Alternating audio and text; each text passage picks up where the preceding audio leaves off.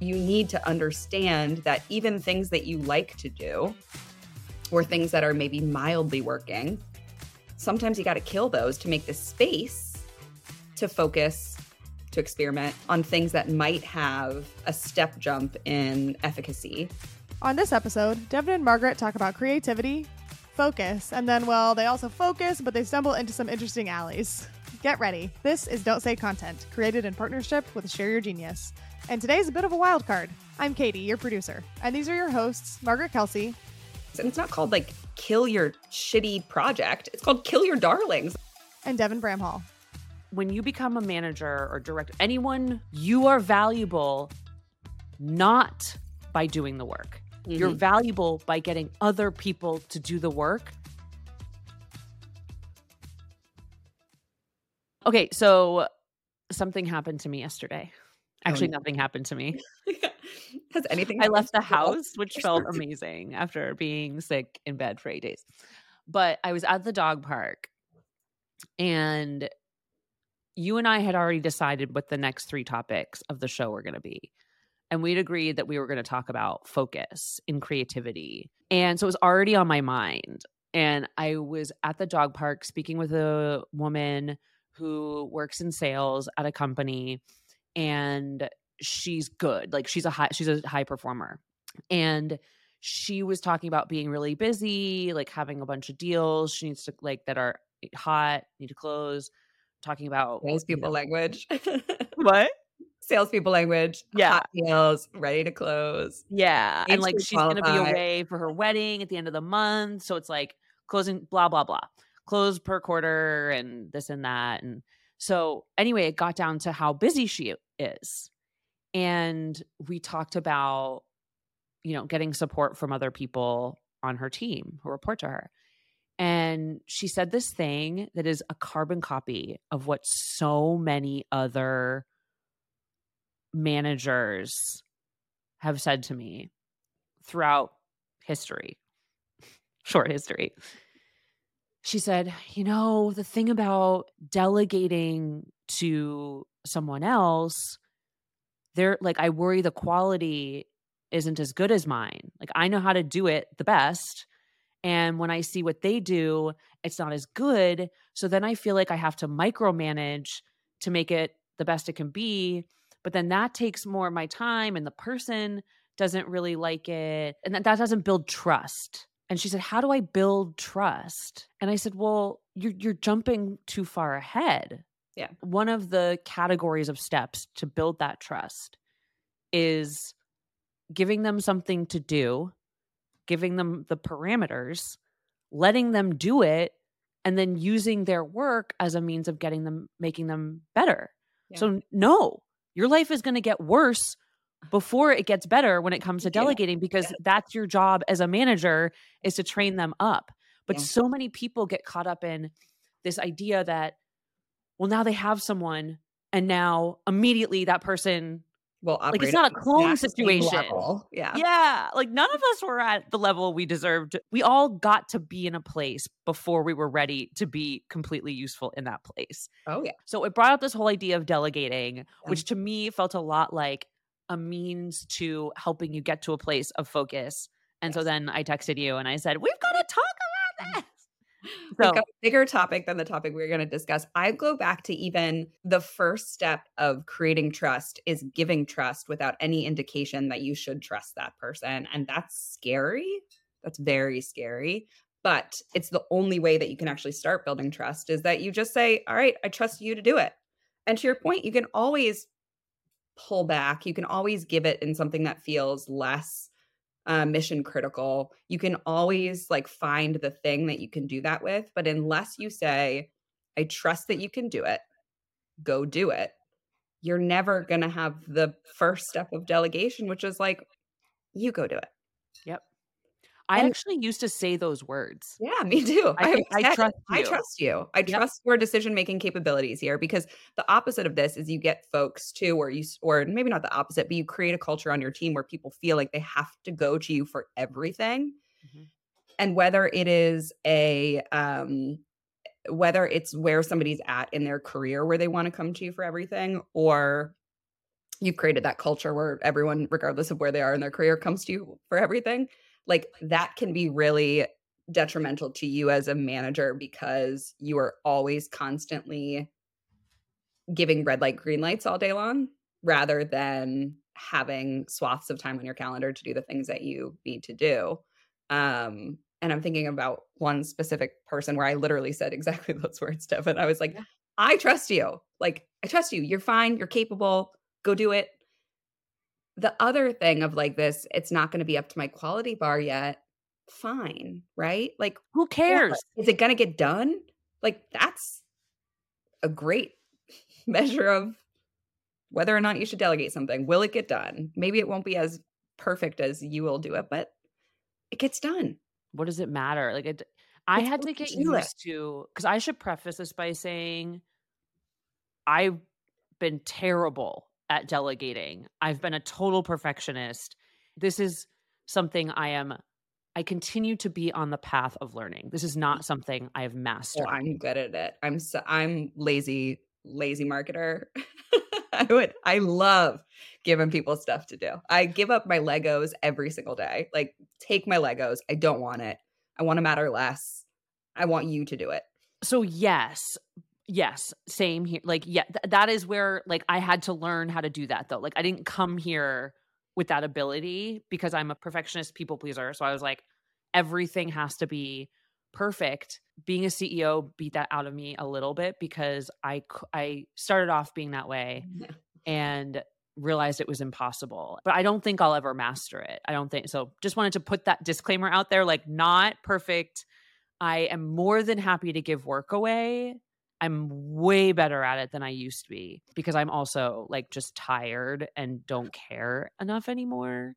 Also i find more energy from giving other people things to do you know i'm like oh and like helping them do it better than i used to because i realize that's the state of perfection. The state of perfection is removing the single point of failure. Yeah yeah I, if i'm not the single point of failure i've done my job well it's how i work with my consultants now i'm trying to get them to fire me all the time i'm like I am going to work through your team to get this done. I'll step in where I have to to orchestrate things. The thing that got me there though was I had to learn to accept other ways of doing things and other results of work, especially when it comes to writing, because that's something I'm deeply opinionated about.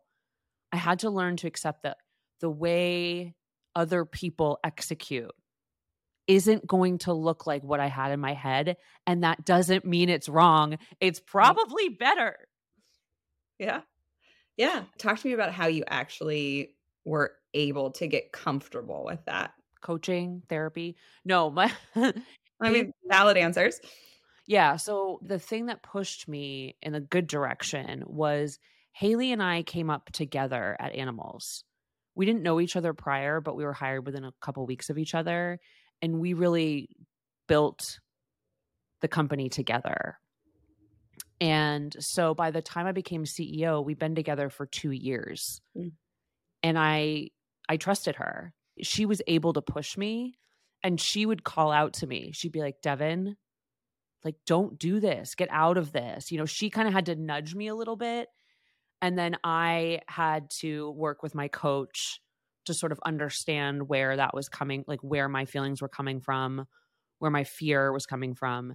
And then I would see her do something and then put it out there. Mm. And I saw how the team reacted. I used to hate her presentations in all hands meetings. I was like, they're they're too busy, they're too long, but the team loved them. It was different from me. Mm-hmm. And so it didn't matter. I didn't hate them, but they, they just were, it didn't wasn't how your brain worked. No. Yeah. Exactly. But there are many brains at the company. Yeah. Most of them aren't like mine because mine's kind of, you know, bonkers. So that was it. It was letting things happen and seeing that really good things happened when I let her be and do the way she thought was best. And how good does that feel when you have somebody that you know you can delegate to and you've built up that trust. I was talking to this um, both through text message and actually probably on publicly on LinkedIn too, with a woman that was on my team at OpenView, Shannon, who's now at MadKudu. And we were Mm. talking about how good it is when you have a team or a person or whatever that you know you're going to come to a one on one and just like unload your to do list on.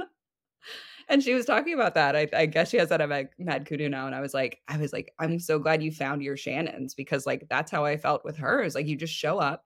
She's capable. She probably could have done my job. I mean, I hired her with the idea that like she could have stepped in and done my role. When you find somebody like that, I feel like it unlocks you as a employee of the organization to then do that next stage of work because you have unblocked time in your calendar to be even more strategic. And I think we've chatted about this, Devin, but anytime that you're going up in terms of management, you have to look out further in the time frame, right? You're looking further ahead with every role that you have up the management ladder. You should be looking out further in, in terms of altitude, in terms of time. And that means that you're working on problems that you don't get to like check off at the end of the day. You don't get to say, like, did this, did this, did this. It's like, sit with this hairy problem, like, grapple with this idea, like, try to figure out all of the different ways you can organize your team or all the different strategies that you can use or try to figure out how to make these trade-offs between these two large budget items that like there's no right answer for. And so without delegation and getting stuff off your calendar, you're never going to have the time to continue to look up like the altitude strategically. Yeah. Yes. I would say my challenge in the beginning or sort of in the middle was I tried too hard to make things equal in a way Mm. where decision making was a little more consensus based, which I think is good and right. But then sometimes it made it challenging for me to know how to like say, like, just just do this. Yeah. Like that was really hard because I'm always afraid of like that bulldozing thing where it's like, and so that created a scenario that actually ended up being quite negative and anxiety inducing for me because without that ability, I actually felt like I was working a lot harder just to get consensus around things that I wanted to be done. You knew were the right thing to do. Yeah, and I I don't even know what it is because I I didn't achieve it, but I I was not. It mattered to me too much that everybody agree, Mhm. and that doesn't make me good. That makes that was a shortcoming.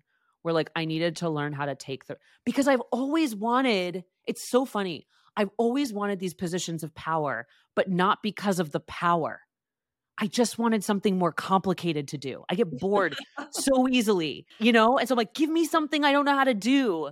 Yeah. But then it's like I get there and I feel guilty for being there or something. And so I'm like, everybody, it's like, let's create a sense of, you know, everybody's making this decision. But like, that actually doesn't work all the time. It Yeah. really, really, really doesn't.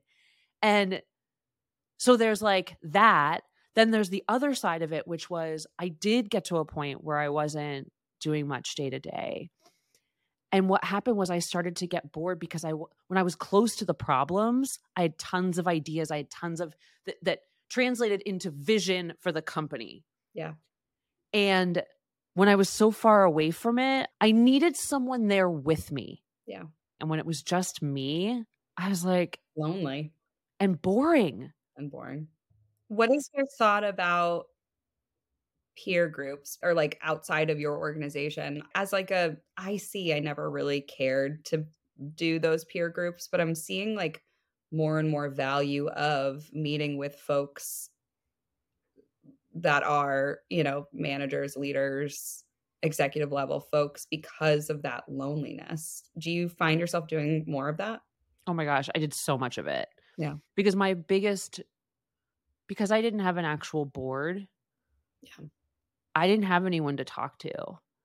And so and I couldn't confide in anyone because you're talking about the business. Yeah.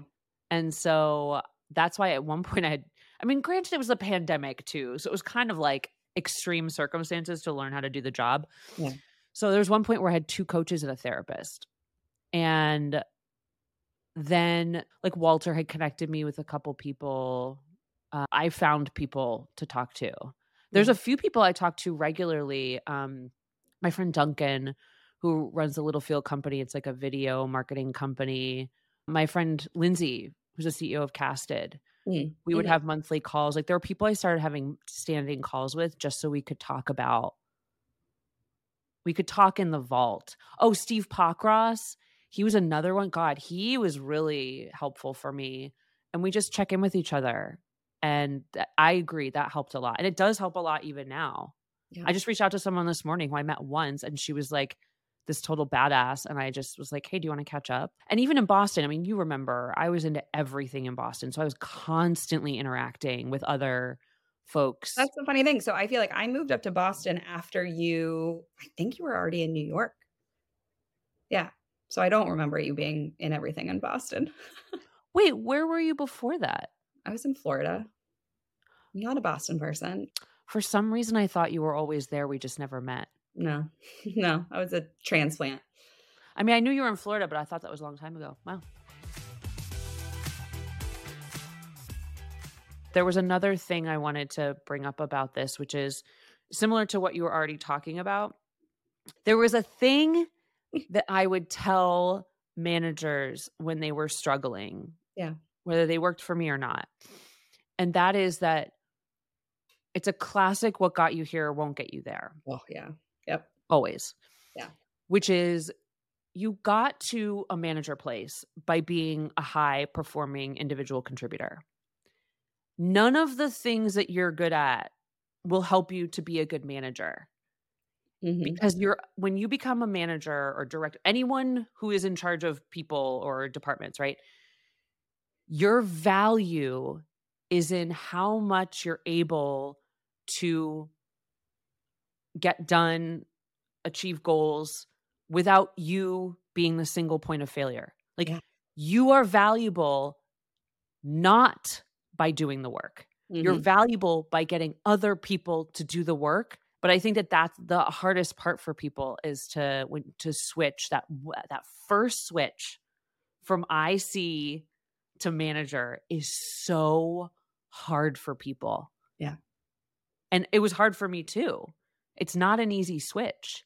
Yeah. Because one of the things that makes you an excellent manager yeah. is being able to get other people to do the work. Mm-hmm. And then your role shifts to teaching, motivating, inspiring, you know, like organize, reporting, organize, you know, it's all those things that you never did before.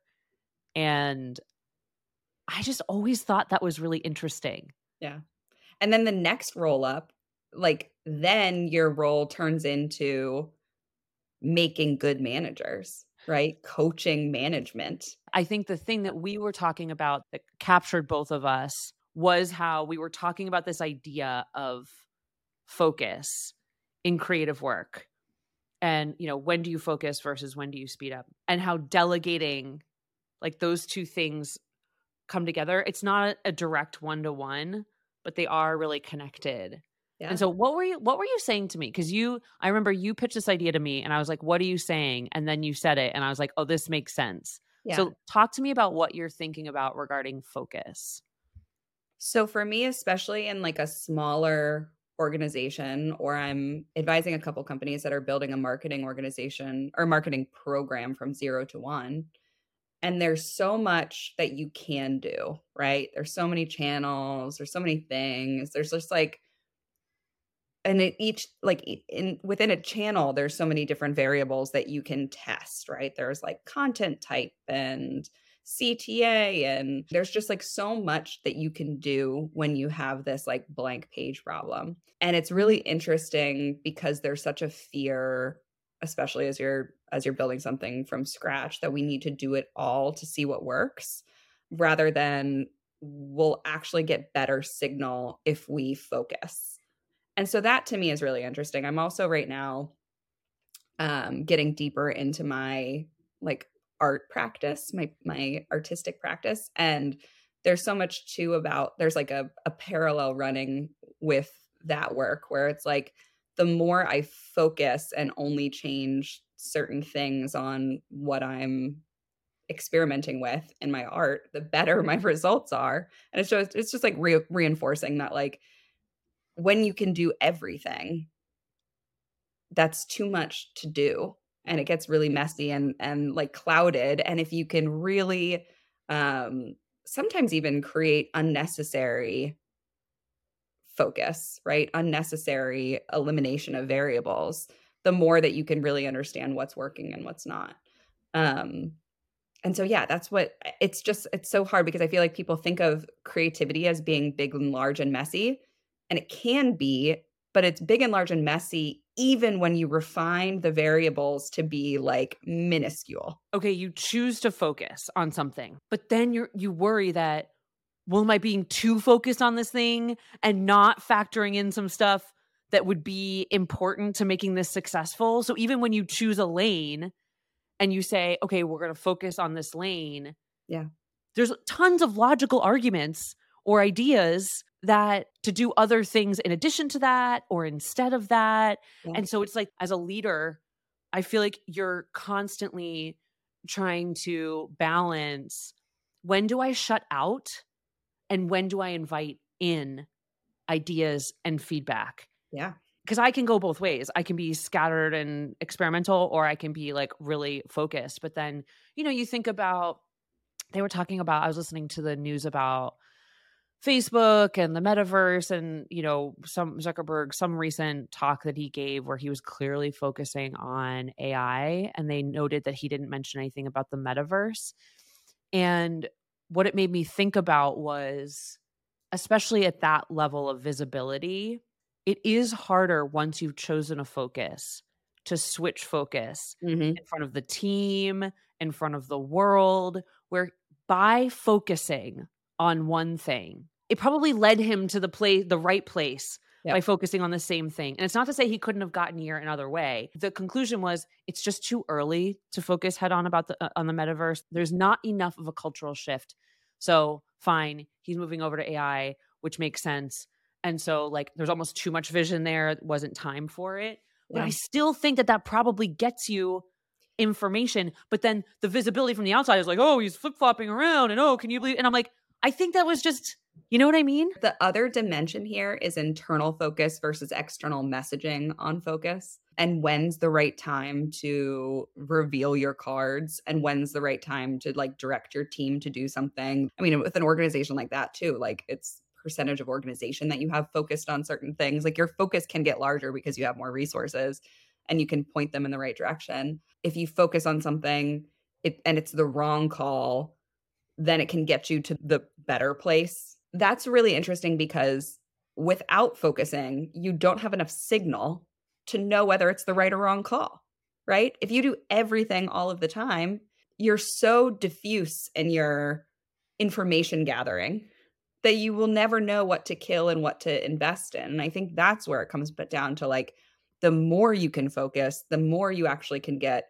a quicker velocity of this is the right or wrong thing and I can either kill it or move on. Yeah. Then we get into killing your darlings, which is another thing with both focus and prioritization that's yeah. really important is that you need to understand that even things that you like to do or things that are maybe mildly working, sometimes you got to kill those to make the space to focus to experiment on things that might have a step jump in efficacy in order to find those, you need to kill things. And it's not called like kill your shitty project. It's called kill your darlings. Like it's yeah. something that you know you're gonna like, you know. And I think we can uh, like uh, we float uh, throw it around like oh kill your darlings, kill your darlings until you have your darling in front of you, and it's like you might have to kill that project, right? I don't think we talk enough about how painful that is, and I think then the trap that leaders but but also marketers fall into is they have everything on their plate and then anytime you're going for like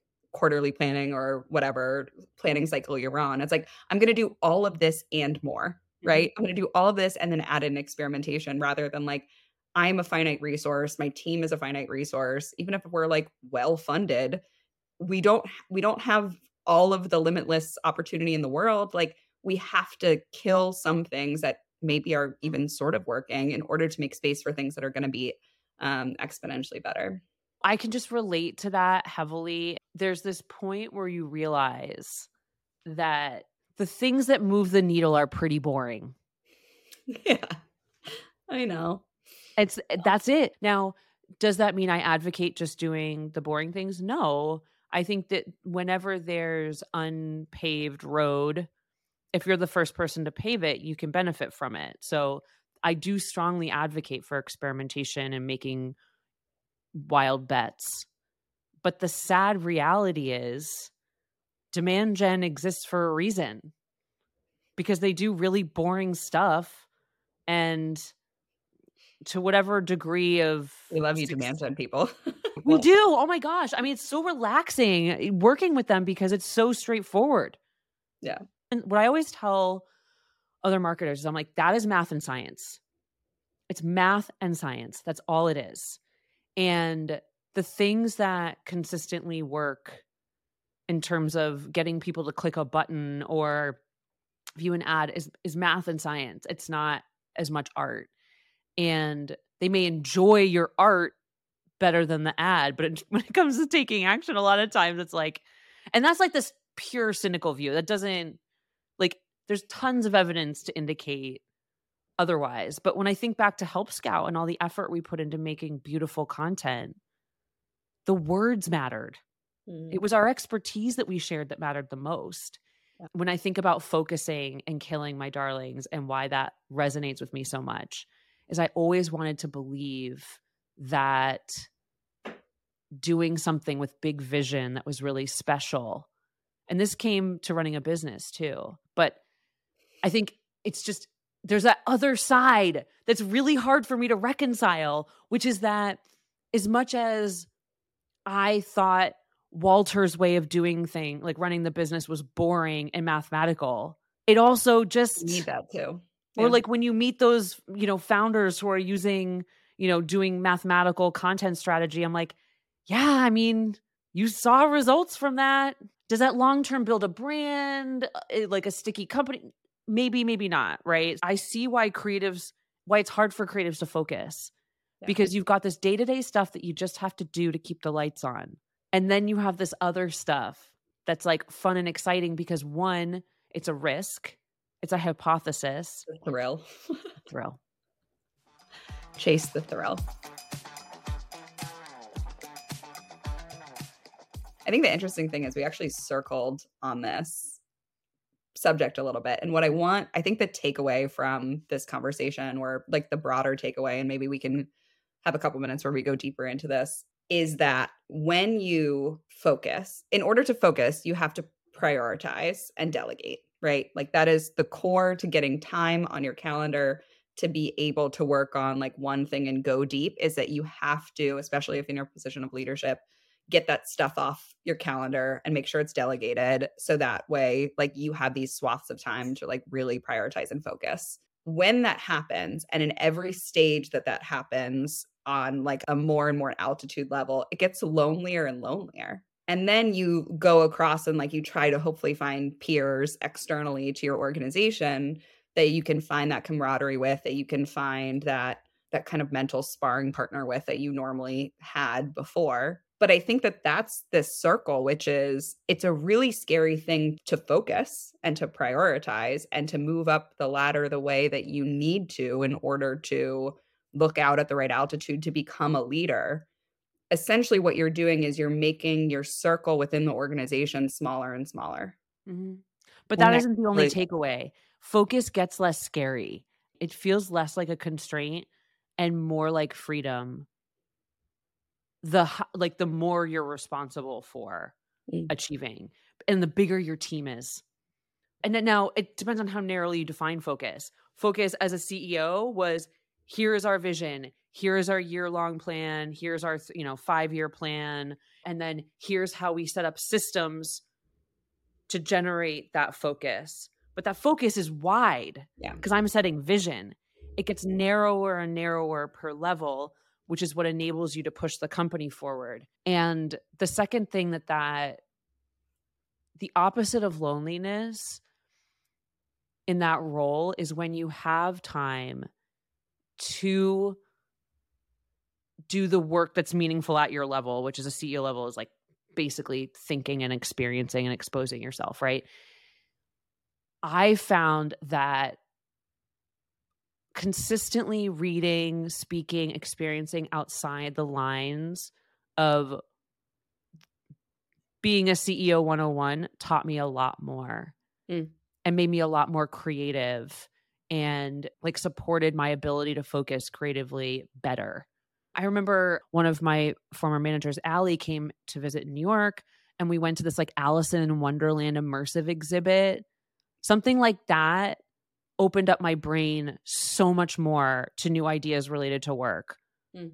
than reading a book or you know understand oh my god like yet another framework. I was so sick of frameworks.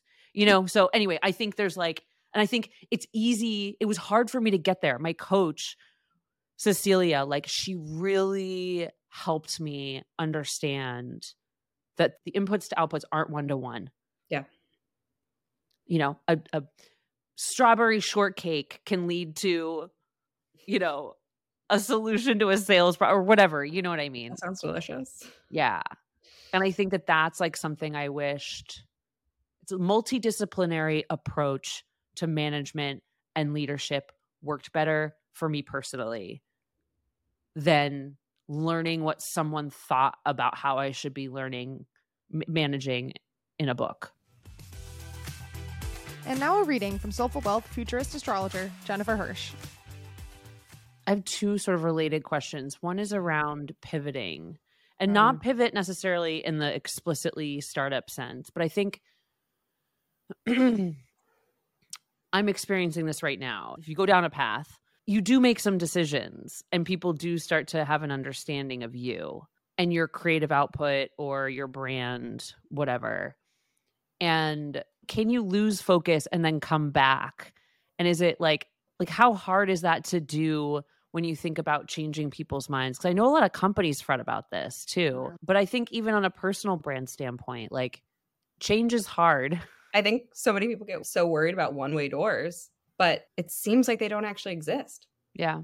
And this is like what goes back to every problem I've ever had ever with every company is like they get so fussy about their brand early on as if anyone cares as if any single person cares or is paying enough attention to notice.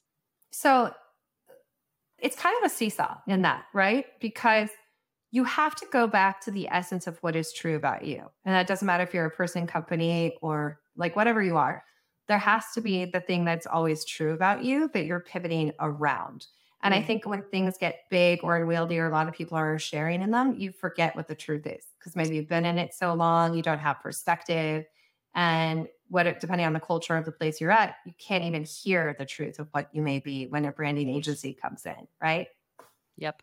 So if you're pivoting successfully, successful pivots are always the core of who you are. We could think about this with like the longevity of some artists' careers or actors' careers that like even if they've changed or pivoted, like they still maintain their kind of core eh, persona, right?